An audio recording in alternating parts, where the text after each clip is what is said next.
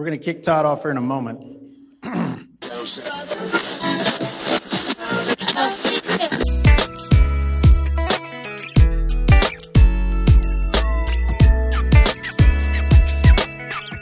Hey, everybody, Pre Accident Investigation Podcast. I'm Todd Conklin, and we're here. We find ourselves here once again. We've been here before, unless you're a first time listener. And if you're a first time listener, let's just start by saying I'm sorry. I, I want to apologize to you. I'm sorry. Because this is part three of a three part series of a speech I gave in Virginia Beach at a meeting called the Community of Human and Organizational Learning. And you are coming in at the very tail end. There you go. But if you're not a first time person, we've been here before and it's always great. How is it going? Anything exciting? Have you done anything noteworthy? So let's make an assignment. You want to? For all of us, I'm in. I'm in both feet. Let's do something noteworthy before we get together again next week not for the baby podcast, not for the the safety moment. You, you can actually have that one as a pass. But before we get together for the big mama, let's do something exciting. Let's have let's have some story we can share. You clearly heard the story of my robber, which was quite. That seems scary uh, when you say it, but it, it didn't feel that scary when it happened. Uh, it should have, but it didn't. I think because I was the big shock to me is when I got my bicycle stolen because I love that bicycle. I don't know if you could tell. I loved it, it, which is stupid. It's just a thing, but I really did like it, and I had a lot of time with it. That one I felt violated. The one where I found the robber in my house, eh, not so much. Eh, get out. Oh, what are you doing? You ate all my half and half. Or you, yeah, ate, drank. I don't know what you do with half and half except putting it on cereal seems incredibly luxurious. If you don't know what half and half is for the international viewers, uh, you know, look it up and you'll find you'll find an exciting world where cream and milk is mixed together. Mm-hmm, yummy, yummy, yummy. So this is part three. What do you think about part two? I told you there's a big discussion around that relationship between really free agency and determinism or, or mistakes, error, choice, blame, all those things kind of fit together. And then we get to actually move on and talk. Once we get that's that's the heavy lifting, in my opinion. I could be wrong on this, but once we do that, then we can get on and talk really about learning, about context, which is pretty easy to talk about because of the example I use, and then leadership matters. And that's really where today pops in. So today is really the conclusion but what it really is is a discussion on how leaders react matters. So something weird happened when when these principles came out. Some people, I think, with good intentions, um, drifted these to a weird place. You know, it, it said leadership's response to failure matters. And I had some people say, well, it's everybody's response to failure matters. Well, okay, yeah, um, but don't you understand that when you say everybody, you're saying nobody?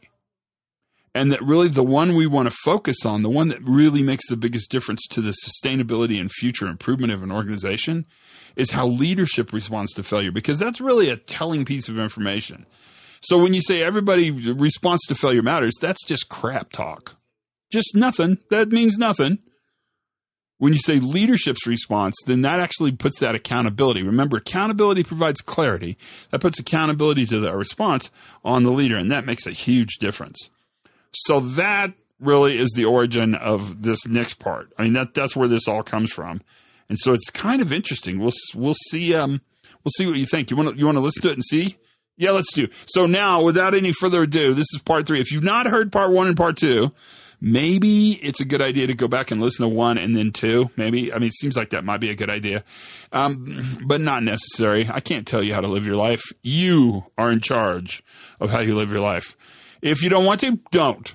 But nonetheless, what's going to happen next is the exciting conclusion, the very special conclusion to the three part pre accident investigation podcast.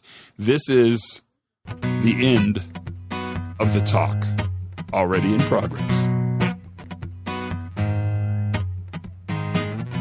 That leads to principle three.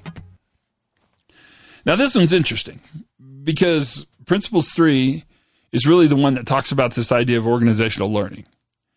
And learning is what you guys do for a living. In fact, it's the it's present in the name of the organization. And it's a big part of how improvement happens. I would suggest, although the research on this is pretty rich, I would suggest that improvement is always a function of the organization's ability to learn. But we're now asking organizations to learn differently. And the ability to learn differently is really the challenge that we want to have. And we're moving organizations from traditional learning methods, which were often pretty didactic, pretty leader focused, classically Tayloristic. Um, planners are smarter than workers. Leaders are smarter than planners. Therefore, ideas that come from the above and down are always going to be richer, better, faster, quicker than ideas that come from below up, right? It's classic Taylorism. What's amazing is that the ability to learn differently is a direct function of that first principle idea. Remember that we limit our learning by our solutions. The enemy of the question is always the answer. And that as soon as we think we know the answer, we no longer spend time thinking about the problem.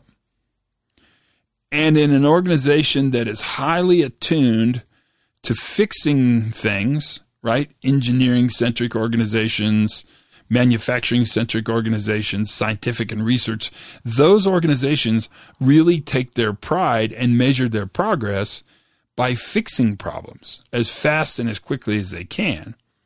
And so what happens is is we oftentimes shorten our ability to learn in order to jump to the fix because fixing is always sexier than learning. It just is. Our challenge as a group is to make learning sexy. And that's why I'm wearing the big yellow shirt. I mean, I, I think it really works for me at every single level, and I hope you agree. The biggest challenge we have is based upon the idea that knowing more makes the organization smarter. So the transverse of that is knowing less makes the organization dumber. The only way you'll know more is to know more. I mean, it's it's just it's just the way it works. I mean, it's it's it's how the world is aligned. You cannot know more by knowing less. You can only know more by knowing more, which means we have to, at some level, really build a desire, a need for the organization to get smarter. And the way we can do that, I think, is a real challenge. And if you look around the room and take a moment and look around, you're in the presence of greatness because you're in the presence of organizations probably sitting next to you, in fact, probably your own, that have really spent time understanding and make sure they've built ways to build feedback back into the system. So you hear about Monday morning calls or weekly calls or after action reviews, right? Or learning from normal work or investigating successes or using learning teams. All of those are tools that actually help increase the amount of learning opportunity we have within the system. If I could change one thing in the whole world, it would be well there's a lot of things I would change in the whole world. Let's let's let's bring that down a notch. The one thing I would really focus on would be redefining the term operational excellence. Because if you ask me to define what operational excellence is and to build a standard around it, what I would tell you is I would base that standard and that definition for operational excellence entirely on the organization's ability to learn from itself. And I would build a case at every level that said if we want improvement, the way we get there is improve the way we learn from ourselves. The challenge is is we desire seductively unambiguous information. In fact, our systems are set up to reduce ambiguity. And that's what we do. We hate ambiguity. Ambiguity drives us nuts. And so, because we want seductively unambiguous information, and I'm going to say that again because I love saying that word, because we want seductively unambiguous information, what happens is we create systems that actually limit our ability to learn context rich information, which is how we get into uh, software programs um, in large organizations that force you to use a pull down menu to choose a cause code. I'm using DOE talk right now that is the lesser of all the evils. And so suddenly our accounting systems are limiting our learning systems. Now, I don't have a solution for that, and I don't know what that looks like, but I can tell you if, if we're ever in a position where we have to choose an answer that we think is less inaccurate than all the other answers that we could choose from, that actually probably is a system that is causing us to not learn. And so I use all the time this picture. You've probably seen it before. And if you can, it's a van with 41 pallets or 61 pallets on top of it.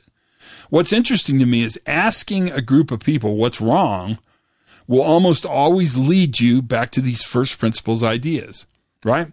Bad guy makes bad decision, makes bad choice, does dumb thing, right?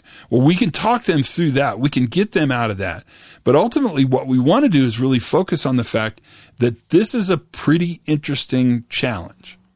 And that no matter what happens, the one thing we can't say for sure is the guy who put those pallets on that van in Atlanta he didn't accidentally do that. He didn't turn around and go, crap, I put 46 pallets on top of a van.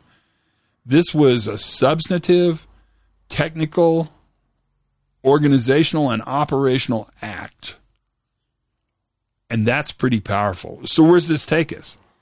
Well, it takes us to an area that is really interesting for us to talk about. Because our challenge is, is to really go to this idea of the first principles.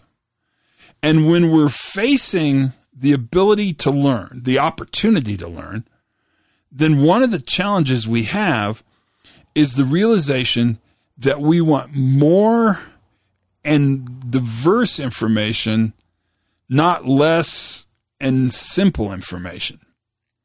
And where this really helped illustrate itself is when we started talking about VUCA, now, I don't know how familiar you guys are with VUCA, but if you aren't familiar, it's definitely worth looking up VUCA. And VUCA comes from the military. In fact, it comes from the special forces. And it's a way they looked at understanding really complex operational environments with, with high risk, which sort of defines the very work your company does. And VUCA is really an acronym for four distinct things volatility, uncertainty, complexity, and ambiguity. And the research they've done and the applied use of these VUCA principles is really worth your time because it says because the system is volatile, because we don't know what's going to happen next, we have to make quicker decisions faster, realizing we can change, that we have sort of the ability to turn on a dime, right? Because the world is uncertain, we have to create certain capacity for uncertain outcomes. So when we go fishing, we take three forms of beer. We take your beer, we take my beer, and then we take a third selection of usually cheaper and warmer collective beer, right? That's creating capacity. We understand that pretty well, right? Complexity we've talked about before. Complex systems always fail at the couplings, and complex systems are devilish. They always want to fail. And then last but not least is the idea of ambiguity. And what ambiguity says is when facing the opportunity to learn, instead of circling the wagons and getting more defined and less information, what you do is reach out and actively seek diversity of information diversity of opinions. I've said it for years, but one of the things that I welcome in any investigation, in any learning document that we create, is a differing professional opinion because you actually want diversity when uncertainty and complexity is high. And it seems counterintuitive. In fact, it seems like something that wouldn't even be normal. But I promise you guys that when complexity and uncertainty is high, if you reach out farther and get more and varied forms of information from your organization, you will have more information by which to make decisions. If you learn broader, then you get more and varied information as opposed to specific pinpoint learning, which traditionally, when the organization's in shock, that's what it counts on. We don't ever want to build a situation where we limit learning. We always want to be able to learn. You know this story as well as I do. If you're doing an investigation and you finished up a series of questions with some workers and you're getting ready to push your chair back and leave and eat a donut, right? It's the perfect time. And as you push your chair back, one of those employees looks you in the eye and says, Can I say one more thing? You're definitely going to sit back down because that next thing that is said, chances are really high, is going to be incredibly important to your ability to learn. And what they're going to tell you is something you didn't ask them. They're going to tell you something that you didn't imagine needed to be understood. They're going to create more diverse and varied information. And as Ron will tell you next, that's the secret to identifying those weak signals. Weak signals become strong after you find the burglar in your guest bed there was no question that that duffel bag and roller suitcase in my driveway was a big fat warning sign after. Because I'm always smarter after stuff happens. Beforehand, though, I really saw those as a problem that could be solved later. Now, that challenge is a big challenge. And, and what it does is it helps us understand, and it's really helped us align the need to learn from success. So I think, and you can tell me if I'm wrong, but I think one of the biggest changes that's happened in our profession as a community of learning professionals is the realization that what we've traditionally done is learn from failure. And failure can teach us much. There's no question. Failure is a very, very important learning tool. But it's also put us in a position where we're learning kind of what a system looks like when it fails. What we've had to do is really take the time to learn from normal work. What's happening when nothing bad's happening? That's a classic Eric Hollnagel question. It's perhaps the most powerful question I can think to ask a group of senior leaders. I mean, I don't even know if there is a better question to ask a group of senior leaders than that question. That that's ultimately an incredibly powerful question. But the reason it's powerful is because it force functions us as a learning organization to understand and describe what normal looks like. Now, why don't we do that? Why aren't we good at understanding success? Well, a big part of the reason is we have a lot of it. And it's so normal that it kind of doesn't hit the radar screen. So, you know, the old squeaky wheel always gets the grease normal successful operations, which is mostly what your guys do all the time, every day, seven days a week, 365 days a year, except for leap year, 366 days, that's always present. And the, the thought of collecting normal data is pretty awesome because we really don't have the time, energy, or even the computer bandwidth to collect what normal looks like. But it is forcing us to really shift the way we think about moving forward. It's forcing us to really understand at a different level that we need to move some of our learning resources away from just understanding failure to looking at normal work, to predicting and understanding normal work, to understanding what keeps a system stable, what's happening when nothing bad's happening. And the tool that has been most powerful, at least in my world, is this one. When we shifted the question from the fundamental attribution error bias, which is who failed, to the much richer operational learning bias question, which is what failed, then what happened is we just got much, much better information. If you do nothing else, and I promise there's a million things you can do, a million things you could do, but if you do nothing else, the one thing I'd tell you to do is do this. Get your organization and therefore the tools, paperwork, systems, get them so they align towards starting with the system first and then the people second. Traditionally, what we do is look at the people first and the system second. But in fact, that's not the case. That gives us an opportunity to understand the context in which the event transpired, the context in which normal work happens, the context in which workers and clients interface, the context in which daily operations continually take place, and then ask the question what creates that context in a successful way? Which takes us to the fourth principle. Now, you're starting to see a little drift here because the fourth principle is starting to look much more organizationally mature. And what's happened is as these new views have started to diffuse, we're starting to look differently at the organization. And that's the crazy thing about this is as we get better, we're going to understand at a richer level what's going on. And, and, one of the things is, is we've learned that behavior, worker behavior, is almost entirely a function of the organizational context. Now, that means we have to design things differently. Things that never happen happen all the time. And the question I'd ask you is are your workers exercising free will? Are they free agents in your organization? And remember, this goes back to the first principle, to the whole discussion we have around mistakes. And if so, what role do you play in creating an environment where workers can succeed? So uh, let me ask this question of you What makes your highest performing best team your highest performing best team? What makes them that way? Why are they that way? What's going on? And what you're going to find is that in that best team, there is a context and expectation that actually drives how workers perform, how workers behave.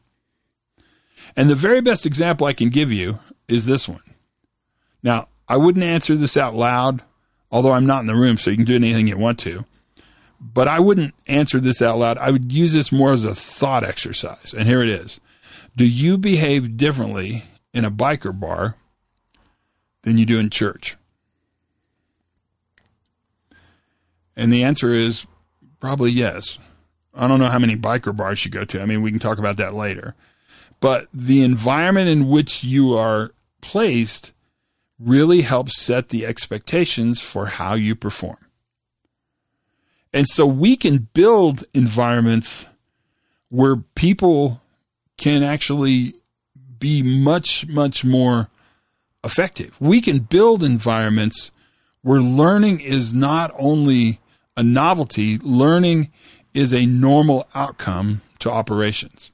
And if you look at high risk teams, teams that do emergent work, rescue, Delta Force, those kind of teams, you'll hear them talk about the expectations of things like an after action review, right?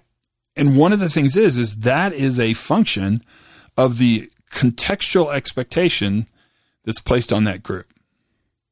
This is pretty powerful because you hear it talked about a bunch. In fact, Jake talked about it a bit, or, it was in the title of Jake's presentation, this notion of psychological safety. And, and when you think about psychological safety, I don't want you to think about psychological safety in such a way that it sounds like it's a, a warm fuzzy or my door is always open or free hugs are available here. I want you to think about psychological safety as an environment in which it's okay to have difficult conversations. In fact, when Amy Edmondson talks about psychological safety, what she talks about is how easy is it for you to disagree? how far can you push the conversation towards the edge and still feel like it's recoverable? And so, one of the things that's so powerful about this idea, and you think about it when you think about culture, all the words, we have lots of words for this, is that what we're really talking about is what is the contextual environment in which the work happens. And so psychological safety itself is not an individual skill shared by an individual, really super good leader. Psychological safety is always a group dynamic. It always exists in, exists as a function of the group's context and the ability to make it okay to disagree. And if you think about it, and I think about this a bunch, I've worked in groups where it's been super okay to disagree. In fact, we had some great disagreements and got better because of it. I've also worked in organizations where it's not okay to disagree.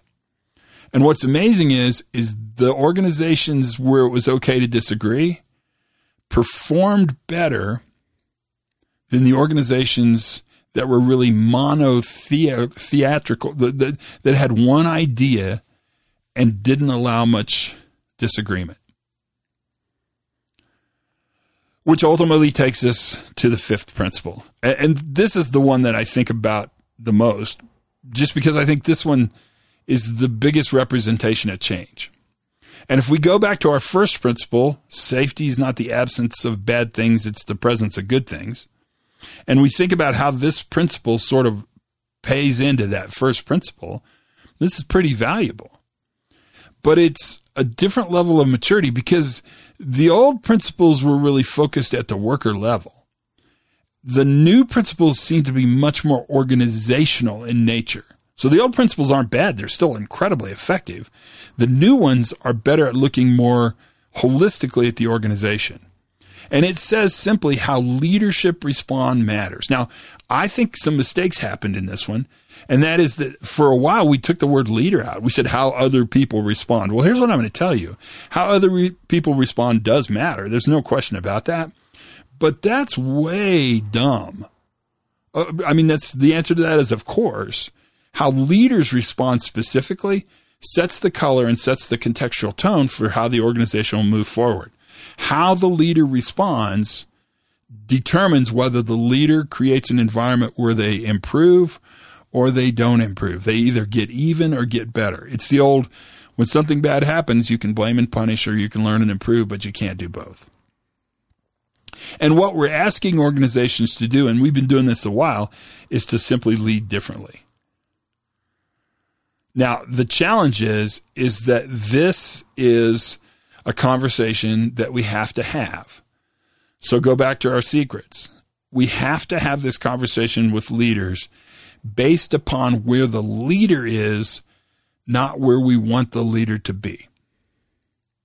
And so that challenge means that we have to change the way senior leaders, senior managers, senior bosses, gerentes, jefes lead their organization, and it's hard, let alone changing the entire organization. And yet, I'm going to suggest if we don't change the way leaders think, we won't change the entire organization. And Gabe, my friend Gabe, who works in locomotives, he said to me one day what is perhaps the best incredible comment I've ever heard. And he said the test they use in their organization is this Are we giving leaders the correct data to ask the right questions?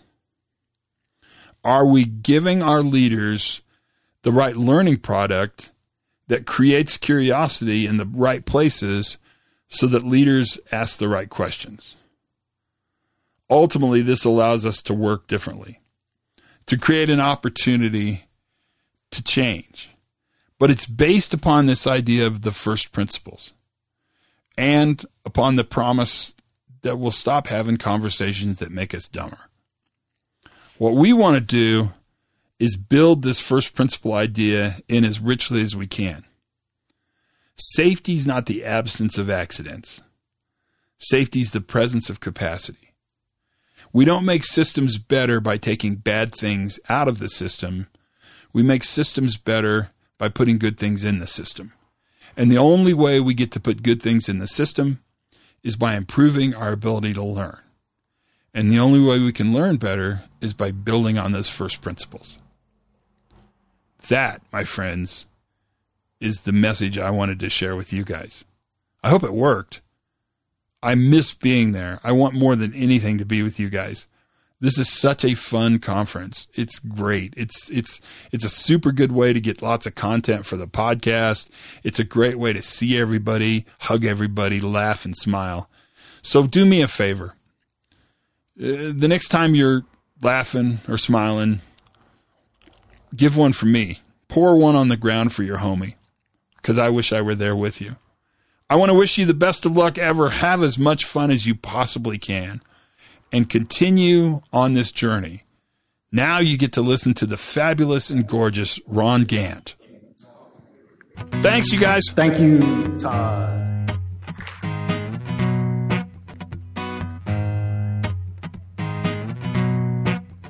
You've done it. You made it through the entire three part series. You've done it. Yeah, yeah. And now it's done. What'd you think? I mean, I think it was worth it. it it's a special thanks to all my advisors who said break it into three parts. Don't just do. I was going to just do one long one, but it had been really long. And then I thought, well, two parts would be interesting. Three parts kind of made sense. It divided itself nicely into three parts, so I think that worked well. That is the talk, man. You just heard it. That was it. Thanks for listening. Learn something new every single day. Have as much fun as you possibly can. Be kind to each other. Be good to each other. And for goodness sakes, you guys, be safe.